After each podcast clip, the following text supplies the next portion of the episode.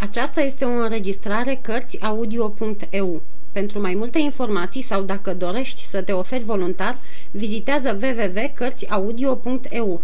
Toate înregistrările Cărțiaudio.eu sunt de domeniu public.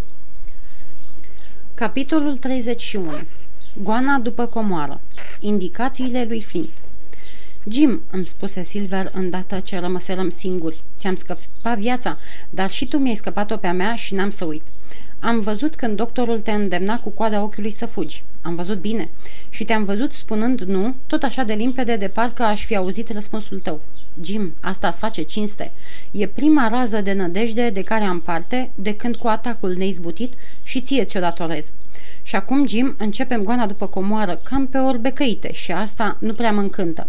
Să ne ținem strânși unul de altul, spate la spate, cum s-ar zice, și las că ieșim noi cu gâtul întreg, în ciuda soartei și a nenorocului.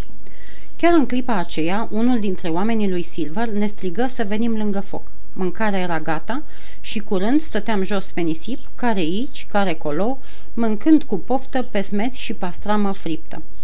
Făcuseră un foc să frigi un bou. Dogorea așa de al dracului că nu te putea apropia de vâlvătaie decât prin partea din care bătea vântul și chiar așa cu multă băgare de seamă.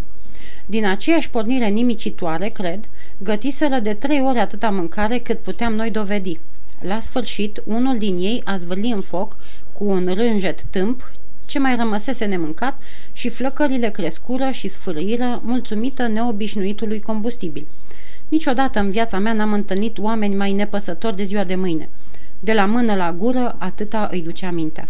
Nu găsesc cuvinte care să înfățișeze felul lor de trai.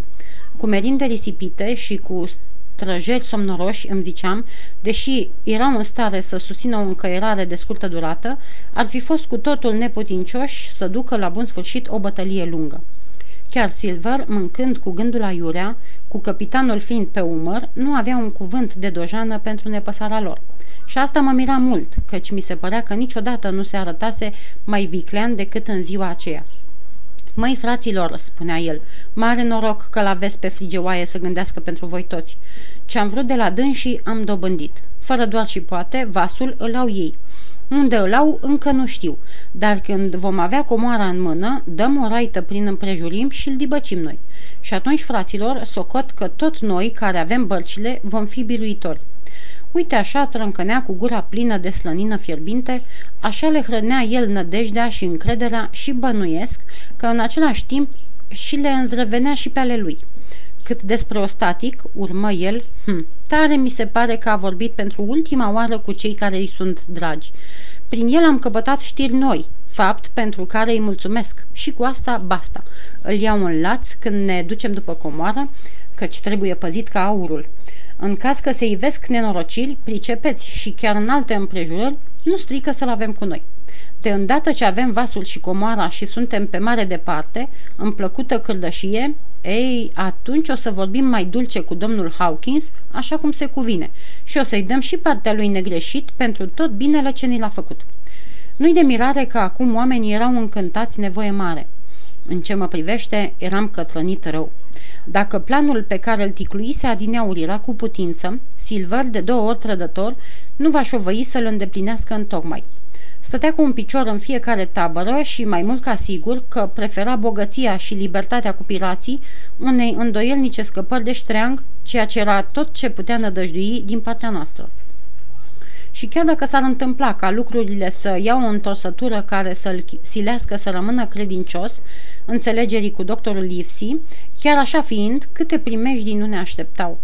Ce grea clipă va fi aceea când bănuielile tovarășilor săi se vor schimba în siguranță și când va trebui, el și cu mine, să ne apărăm viața, el un beteag și eu un copil, împotriva a cinci vânjoși și sprinteni marinari. Adăugați la această îndoială temerea mea, misterul care învăluia purtarea prietenilor mei, părăsirea de neînțeles a întăriturii, ciudata cedare a hărții și, ceea ce era mai greu de pătruns, ultimul avertisment al doctorului către Silver. Ferește-te de vijelie când ai să dai de comoară. E ușor de priceput de ce mai că n-am găsit gust mâncării și de ce i-am urmat cu inima atât de grea pe temnicerii mei, porniți în căutarea comorii. Ce s-ar fi mirat alții, văzându-i pe toți înarmați până în dinți, afară de mine. Silver avea două puști atârnate de umăr, una în față, alta în spate, afară de tesacul lui mare la șold și câte un pistol vărât în fiecare buzunar al jachetei cu coadă ca de pește. Ca să-i desăvârșească strania înfățișare, capitanul Flint îi stătea cocoțat pe umăr și sporovoia la brașoave marinărești lipsite de orice noimă. Eram legat de mijloc și mergeam ascultător după bucătar, care ținea celălalt capăt al funiei, când cu mâna lui slobodă, când cu dinții lui zdraveni. Parcă eram urs de bâlci, așa mă ducea. Ceilalți oameni aveau felurite poveri, unii târnăcoape și lopeți. Erau cele din tâi lucruri de trebuință debarcate de pe Hispaniola. Alții ciozvârte de porc afumat, pesmeți și rachiu pentru masa de la amiază. Toate merindele, băgai de seamă, proveneau din proviziile noastre. Așa am putut pătrunde temeinicia vorbelor pe care mi le spusese Silver cu o noapte în urmă.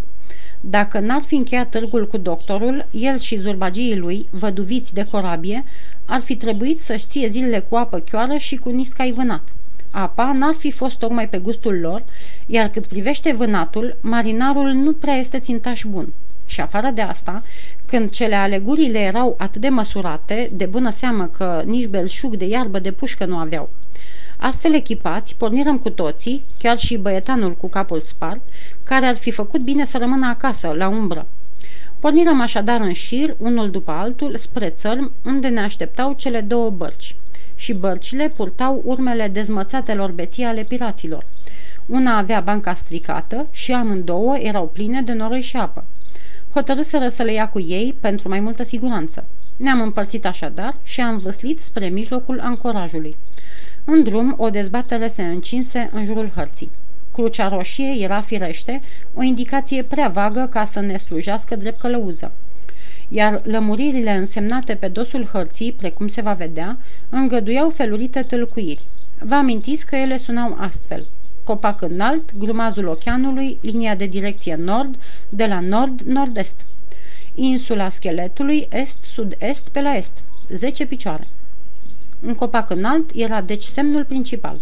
Or, drept în fața noastră, golful era hotărnicit de un platou măsurând vreo două sau 300 de picioare, care se îmbuca la nord cu grumazul povârnit al oceanului, cel de la sud, și care, mai încolo, din nou se ridica la miază zi, alcătuind măgura sălbatică și stâncoasă denumită Catargul Mizenei.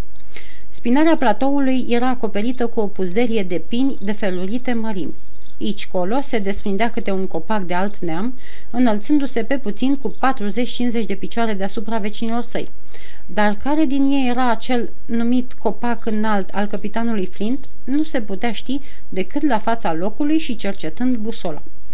Deși problema se prezenta astfel, ea n-a împiedicat pe niciunul să-și aleagă fiecare un favorit, înainte chiar de a fi ajuns la jumătatea drumului.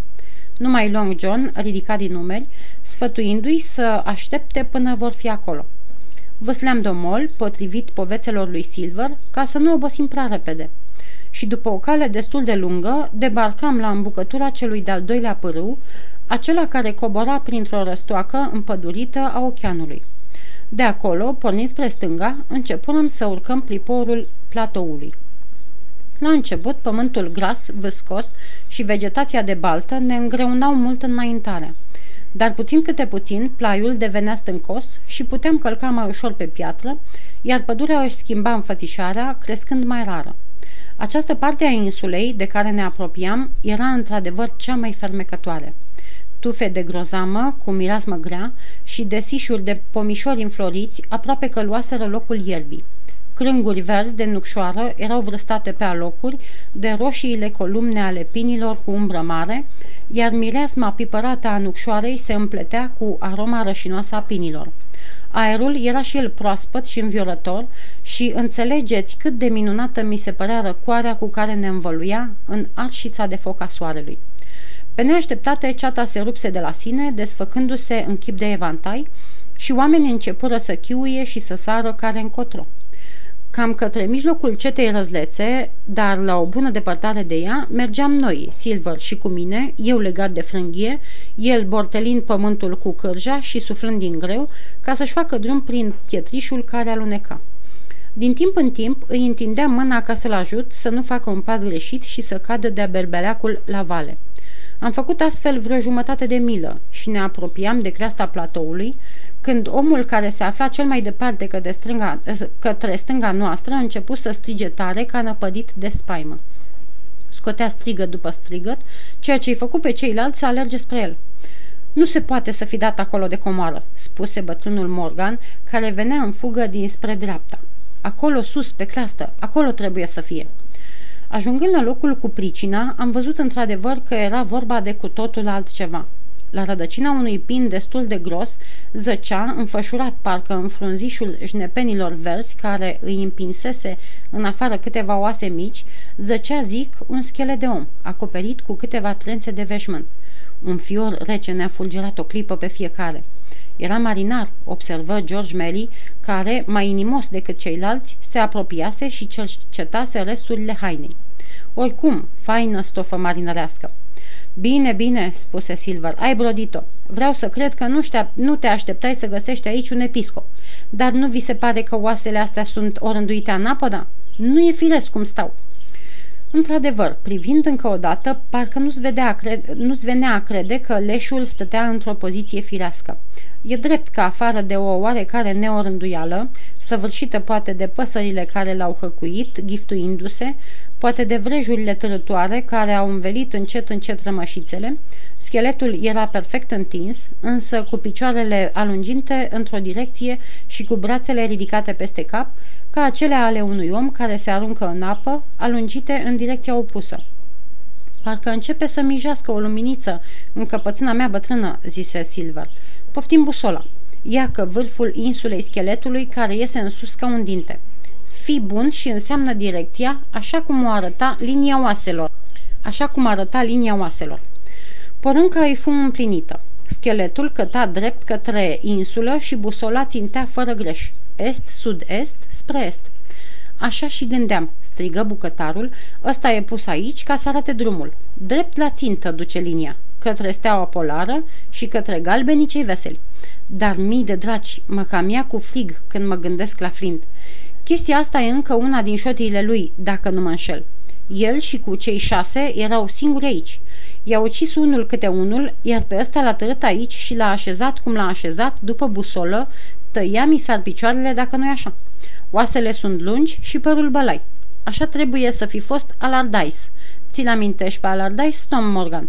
Cum să nu?" spuse Morgan. Mi-l amintesc. Îmi datora niște bani și mi-a luat și briceagul când a plecat la țărm. Fiindcă ai vorbit de briceag, spuse un altul, unde-o fi că nu-l găsim lângă el? Flint nu era omul care să buzunorească un marinar și păsările, îmi închipui, nu s-au atins de el. Drace, și asta e adevărat, strigă Silver. Nimic, niciun lucru ușor nu mai este, spuse Mary, care scotocea pe pipăite locul din jurul ciolanelor nici o firfirică, nici măcar punga de tutun. Nici mie nu mi se pare firesc. Nu-i, desigur că nu-i, consimți Silver, nici firesc nu-i, nici filotim nu-i, măiculiță, mamă, fraților, dacă ar trăi Flint, ne-ar cam frige pământul sub picioare. Șase erau, cât suntem și noi, și uite ce s-a ales din ei. Ciolane. L-am văzut mort, cu ochii mei l-am văzut, zise Morgan. Billy m-a băgat înăuntru, zăcea țapăn cu un bănuț pe ploape. Mort, desigur că e mort, și cu un stânjen de țărână deasupra, spuse flăcăul cel bandajat. Dar dacă sufletele se mai întorc pe pământ, apoi să știți că nici acela al lui Flint n-are astâmpăr. Mândră inimă, dar de urâtă moarte a avut parte Flint. Da, așa-i, observă un altul. Da, așa-i, observă un altul. Parcă-l aud. Când răgnea ca un turbat, când striga să-i se aducă rom, când se apuca să cânte 15 inși, era singurul lui cântec prieten și mărturisesc că de atunci nu mai place să-l aud. Era o căldură de cuptor și fereastra era deschisă, așa că l-auzeam pe Flint de afară cum cânta cântecul ăsta vechi. Cânta atât de limpede, atât de limpede of și asta în timp ce moartea îl trăgea de picioare. Haide, haide, spuse Silver, destul cu parascovenia asta. Că-i mort de-a binelea și nu mai bate drumurile, asta o știu. În orice caz, nu le bate ziua, puteți să mă credeți. Ce mai umblăm cu cai vers pe pereți? Înainte maș, că ne așteaptă dublonii. Am pornit-o, e adevărat, dar în pofida soarelui cald și al zilei strălucind de lumină, pirații nu mai mergeau răsfirați și hăulind prin pădure, ci strânși cot la cot și vorbind aproape în șoaptă. Spectrul piratului mort îi hăituia cu groază.